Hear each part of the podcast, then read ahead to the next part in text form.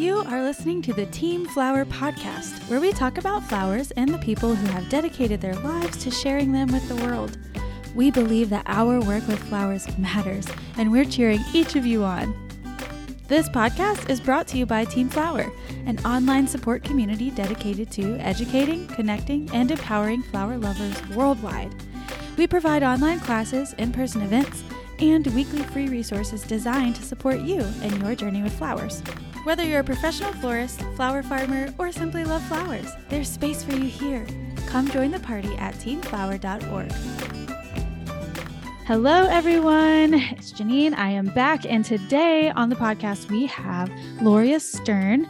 She has a business called Eat Your Flowers, and she's in Los Angeles, California. She is a chef and a baker and a botanist and a gardener and an artist, all the things. She first gained fame as the originator of the Botanical Press cookie, which I'm sure we will hear more about in just a few minutes. Since 2016, Loria has created a thriving bakery and catering brand that values local community, sustainability, and inclusivity. She harvests from her own abundant flower garden, works alongside local farmers to source seasonal and organic produce, and implements creative waste reduction and water conservation practices whenever it's possible. With her natural, often plant-based creations, Loria celebrates the nutritional and medicinal value, as well as the inherent aesthetic beauty that we all love in botanical ingredients, and celebrates them in her botanical studded food. Loria is so excited, and we are so excited for her first cookbook, which will be out in the spring of 2023. You can follow her on Instagram at Loria Stern, and you can find her online at loriastern.com. Welcome, Loria. I'm so excited to chat with you. Thanks for being here today. Thank you so much. Thank you for that lovely introduction. And I am so happy to be here too, to talk about all things flowers. Yes, that is what we do here on the Team Flower podcast. Well, let's just jump in. I'm so curious about how you came into this portion of the floral industry. Like, your work is beautiful. The things that you create are beautiful. I'm sure they taste incredible. Tell us more. Well, thank you so much. That's so, so sweet. I guess it really came together baking with botanicals back in 2012 when I was working as a pastry chef at a fancy hotel. And I was also enrolled in an adult education class through a local City College, and the class was basically called, what was it called again? The class was called Edible and Medicinal Plants. And we would walk around different hikes, and the instructor would point out different botanicals and how they were used by the earliest inhabitants of the land. And it was so surprising and kind of eye-opening for me to see how many different plants are actually edible, and not just edible, but medicinal as well. So those two things, learning all these fancy pastry techniques and then learning about the edible and medicinal values or characteristics of plants that are just all around us. Combining those two things was really the moment that this happened for me. So I found myself, making creme brulees and topping them with foraged nasturtiums that I found, and folding the nasturtium flowers into the gelée, different techniques like that really sparked my interest. And it was when I started baking botanicals and seeing how they behaved after baking. That's what really, really intrigued me. So, seeing a piece of lavender on top of a dough, and after it bakes, it turns, grayish and a little shriveled, versus a bright orange petal of a pomegranate flower, and seeing the pomegranate flower bake even brighter after the bake. So just kind of seeing how different botanicals behaved was really interesting to me. And then also, you know, years later, as I practice this craft, realizing that there are techniques which I can employ or impart with different flowers, so they do bake their brightest, or they do, you know, stay flat, or whatever I'm trying to do with them with in my baking. So it's been just a really cool and interesting process that, you know, involves a lot of curiosity and wonder. And, you know, I'm sure there's science involved, which, you know, I can't say I know much of, but, you know, different plants have different levels of chlorophyll or different levels of whatever the compound is that's turning it a certain color, you know, the chemistry behind it. That's probably what is the reason why certain botanicals bake so bright, you know? So it's really been like an interesting and fun process for me. And, you know, there's been a hugely great reception to it. You know, I now run a really busy bakery business, and, you know, it's incredible. I can support people with, you know, kind of my curiosity and fun in the kitchen. So now I have 4 employees and, you know, myself, and it's really cool to see the business grow and to see that there's an interest in the craft and, you know, the botanical baking world. Yeah. And I really want to hit on too, way back when this first started to catch your interest and you first started to learn about baking with botanicals, is that you had this job as a pastry chef, which I don't know, did you enjoy it? I'm assuming you enjoyed it. Okay. Well, I enjoyed aspects of it, but you know, working in a restaurant in a kitchen is a really, really hard work. The hours are really long. You know, I would come in at 4 a.m. sometimes. I would leave at 1 a.m. sometimes. You know, it's really hard work that people don't realize. So I loved learning, but when it came to, you know, the really intense long hours of standing on your feet, sometimes the, you know, intense nature of kitchen work, you know, that those aspects I didn't love so much. Sure. But when it comes to baking and pastry chefing, that I love. That you love. And you discovered that in the midst of this other job where you made the space and the time to invest in learning more. And you discovered this passion that you have. And now, like, look at your business. It's blooming. It's literally blooming. It's definitely an exciting time for sure. And we have more things coming up. So it's definitely exciting. Oh, that's really neat. And also, you were talking about how the flowers just kind of morph and take a different life as they bake. I'm always fascinated by the science behind baking. Would not say that I'm a baker. Like, I will follow a recipe to a T when it comes to baking because I'm afraid to mess it up. But just the science behind all of that fascinates me. And I am even more, I think, just impressed and inspired at your ability to not only learn that and do it well, but also master the technique of the flowers becoming and doing what you want them to do. You know what I mean? Definitely. It's really exciting, and it's kind of a forever growing amount of knowledge that I don't see anywhere in the world. Like I don't see that there's, you know, a handbook out there of, you know, how to flatten large flowers in a cookie dough, you know, or how to maintain the brightness of a certain botanical after baking it. You know, there's no knowledge out there. And so it's been really fun kind of writing that knowledge, if you will. It's definitely very niche, but you know, it's definitely fun. That's great. Yes. I was about to ask if those are things that we'll be able to find in your book that's coming out next year. Well, there's going to be a lot of information in the book. So we're still working on what, you know, will be included, but if it won't be included in this book, it's definitely going to be included in a series of videos that I'm making to be posted on YouTube. So the information will be out there, whoever wants to learn about it. That's great. That's great. So what would you say? I feel like I have so many questions for you.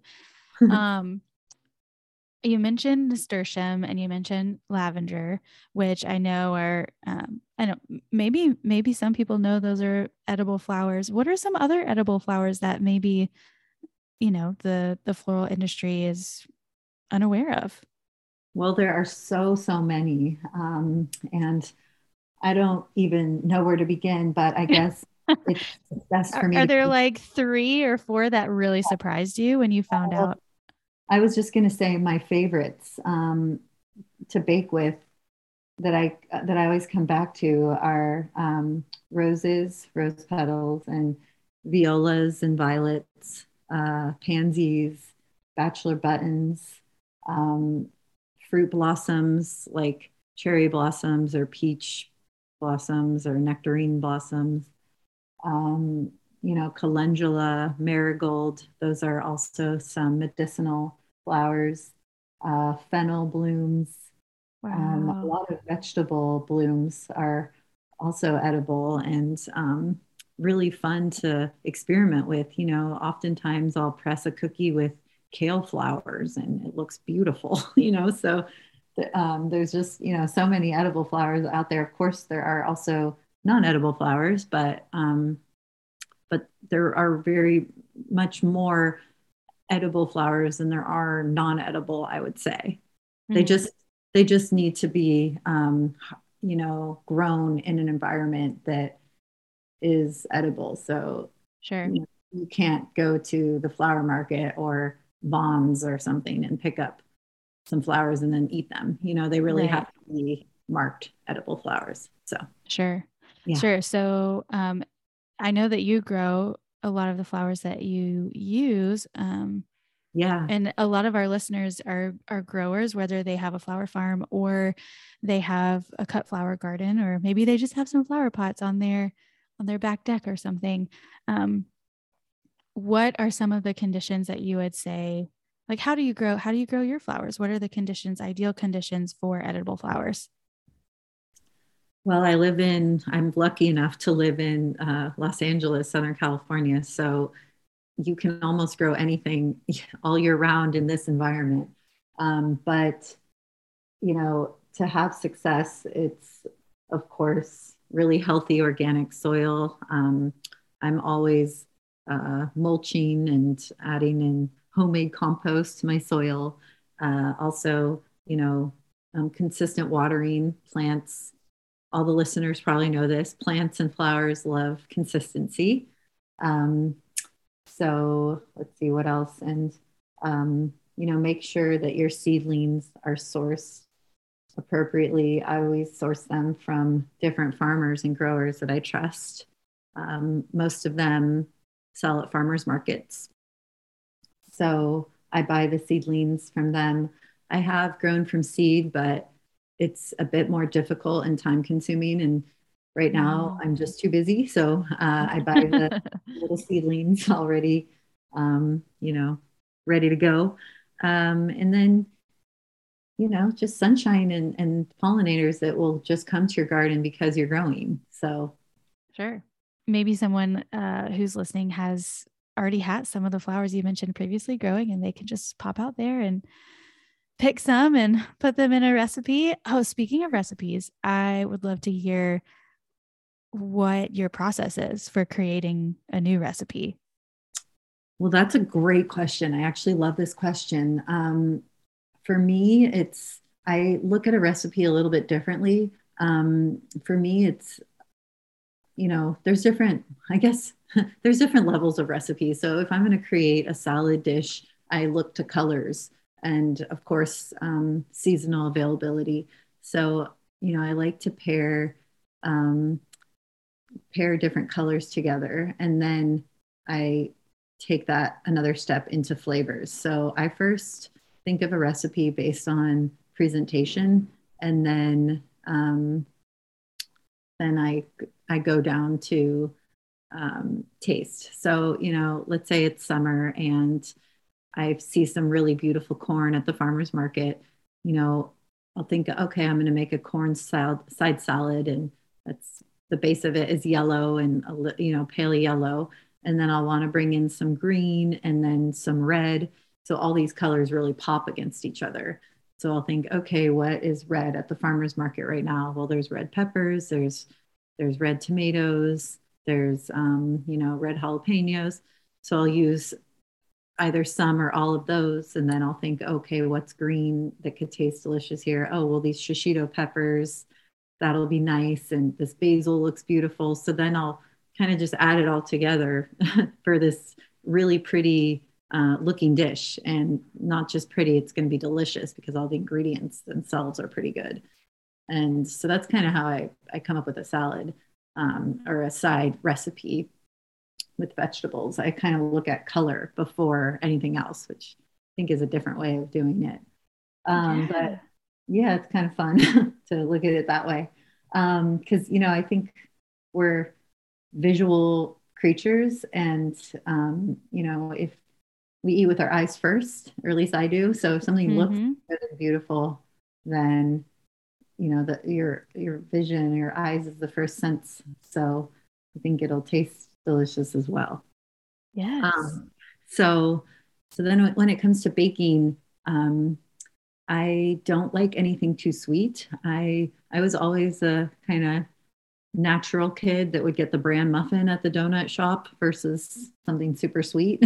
So whenever I see a recipe, I kind of look at it and think, oh, how would I make this differently? Well, I would definitely have the sugar and, you know, double the vanilla, for example, and then make sure that there's salt to balance everything out. So I kind of create recipes in like a different way. And I stay away from certain ingredients for me that I just don't like as much, like any corn syrups or cornstarch. I don't really bake with those ingredients. I'll use arrowroot or tapioca starch instead.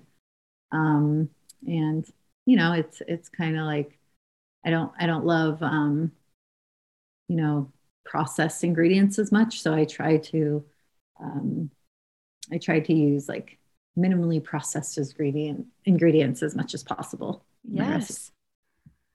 Well, and I'm sure that your consumers really appreciate that too. Yeah, definitely. Yeah. It's I think in our day and age, it's more important to, as you know, things go on, to really get ingredients in their raw state as much as possible, like as little processing, you know? Mm-hmm. Absolutely. Yeah, health. I agree with you. And it's a big topic, I think, not just in the floral industry, but within the food industry as well. And just all around sustainability in general is something that is a hot topic, right? Yeah, really important. I know we talked in the bio a little bit about your creative waste reduction and water conservation practices. Can you just expound upon that a little bit? Yeah. So in the bakery, you know, we are baking a lot of cookies. So, you know, for example, one little thing is parchment paper, and there's different parchment papers out there, and we use all natural parchment paper that is not treated with any chemicals at all. So not many people would know about this, but most of your quote unquote average parchment paper is bleached, and it's coated with a compound called quion. I think that's how you spell it, but it's not healthy. I mean, there's been known cases for quion to be related to cancer and different things like that. So I find it really important that we use all natural, not treated with anything parchment paper, which we use pretty much in every step of the process of baking. So that's one thing that I find really important. In terms of water conservation, you know, there's ways to wash dishes that really, really conserves and I think, you know, you learn this when you're, you know, in a kitchen setting, but maybe not. But we always fill up one of the sink compartments with soapy water. The next one we fill up with a little vinegar and water. And then the third one is just clean water. So we wash our dishes that way. And so it really takes away using a ton of water and wasting a ton of water, if that makes sense. Yes. Yeah, absolutely. I had on here a question to ask you is about washing buckets. You're talking about washing dishes. So let's talk about that. There's like 100 buckets to wash. What would you suggest would be the best way to tackle it in a way that conserves the most water? I mean, I would have to see how dirty these buckets are, but my first thought is, you know, reusing the water. So fill up one bucket, scrub it or fill it up with some water and some, you know, non-toxic soap, and scrub the inside of that, and then pour that water into the next bucket, and then scrub that, and then pour that into the next bucket, scrub that, and until the water is just too dirty that it's not going to be helpful for anything. And then, you know, if the soap is non-toxic, you can go ahead and water a tree with that. And oh yeah, good idea. So yeah, I think about things like that. That's great. Yeah. That's a great suggestion. I think it's really interesting how, different people implement ways to, just love on the earth a little bit more, you know? Yeah. Especially, you know, right now, California is in a major drought, so it's really important to conserve water. Yes. Yes. Extra important. Yeah. Let's get over and talk a little bit more about your team and your employees. Tell us a little bit about them and what kind of roles they play, and some things that you look for whenever you're hiring an employee. Well, the team is so important. And, you know, it's taken me a while in my business journey to realize that I need a team. You know, I kind of was the person, I can do it all for a really long time. And that, we've all been there. You know, that I wish that I hired people sooner than I did. But anyway, now I have a really incredible team. I have 4 employees. I have a head baker. Her name is Violet. Her dog's name is Daisy. It's pretty amazing. She is integral in my team. She went to culinary school. She has a lot of experience working in bakeries. So she is the head baker, and she directs 2 other bakers in the kitchen. And, you know, those bakers are, they are individuals that were great people looking for jobs, and didn't have any baking experience, but they had good attitudes and wanted to work. So those were, those qualities to me are the most important, is somebody with a good attitude who wants to work. And, you know, I believe that anyone can be taught anything. So for me, experience is great if you're a manager, but for anyone else who works for me, or I don't know, other people, I think just, you know, the attitude and the willingness to work are most important. So, and then my other side of the business is fulfillment and customer service.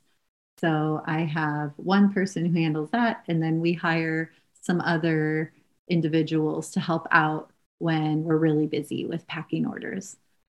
So those individuals kind of change up based on availability, but the core team is, you know, are my bakers, and then my operations manager. So that's great.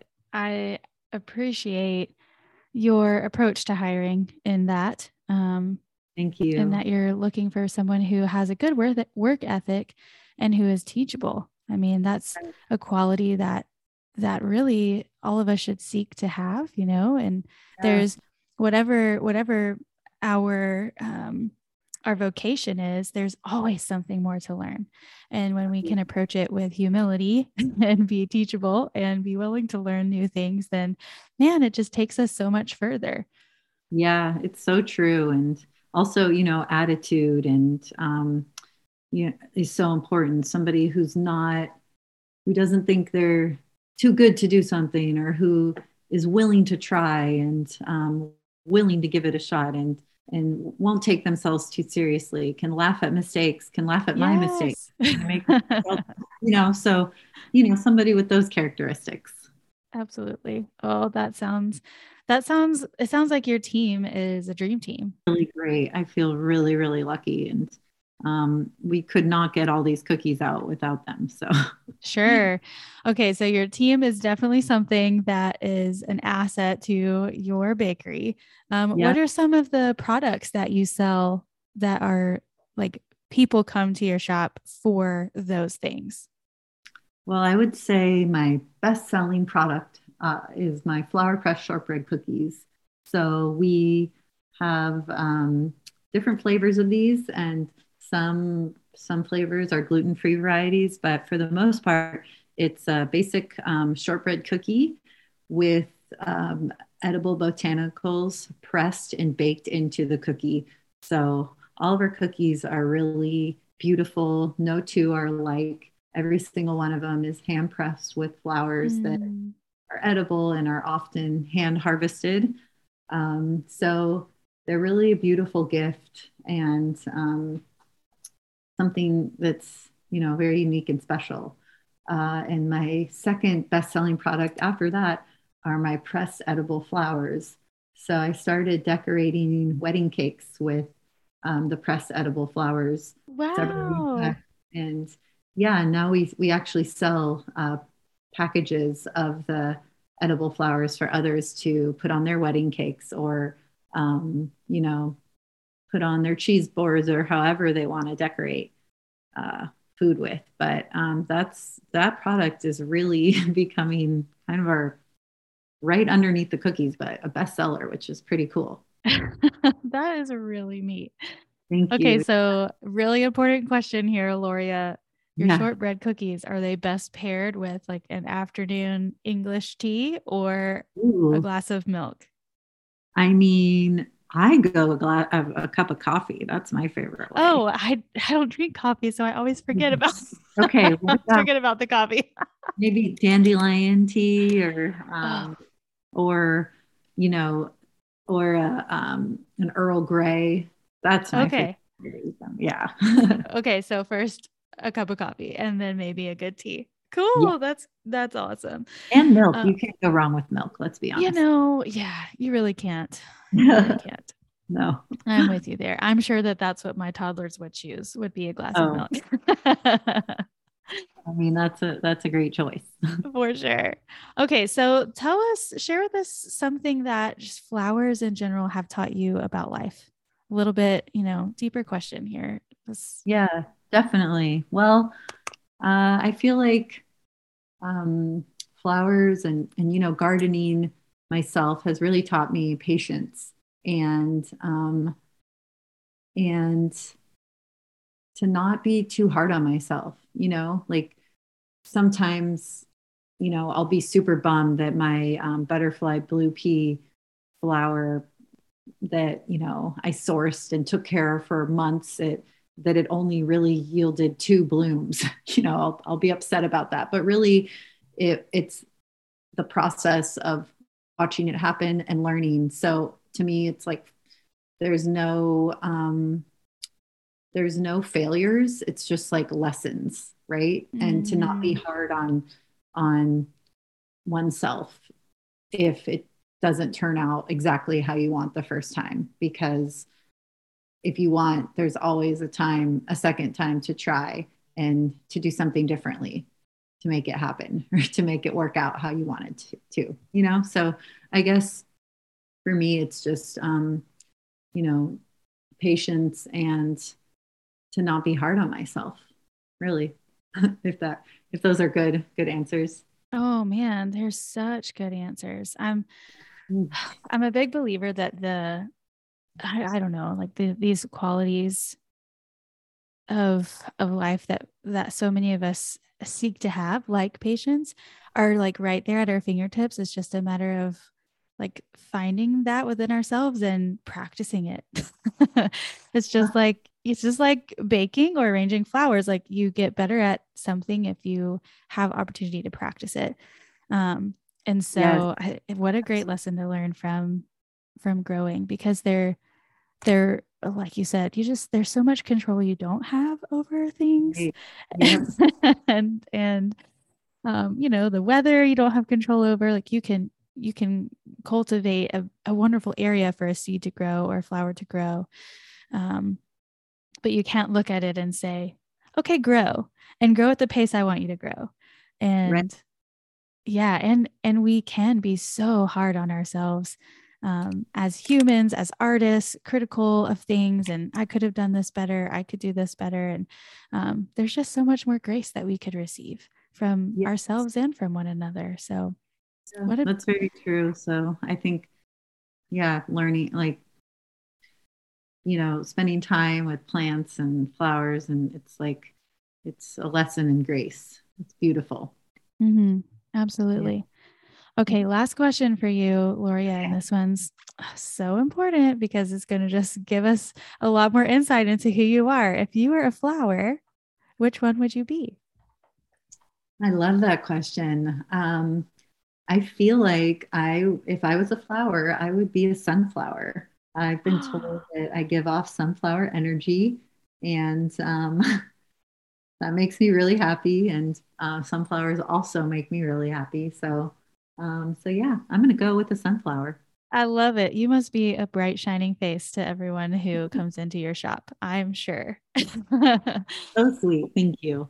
Yes. Well, thank you again so much, Loria, for popping on here and chatting with us today and just giving us an insight into the beautiful work that you do, and also just letting us hear your heart for a little while today. It's been lovely to talk with you.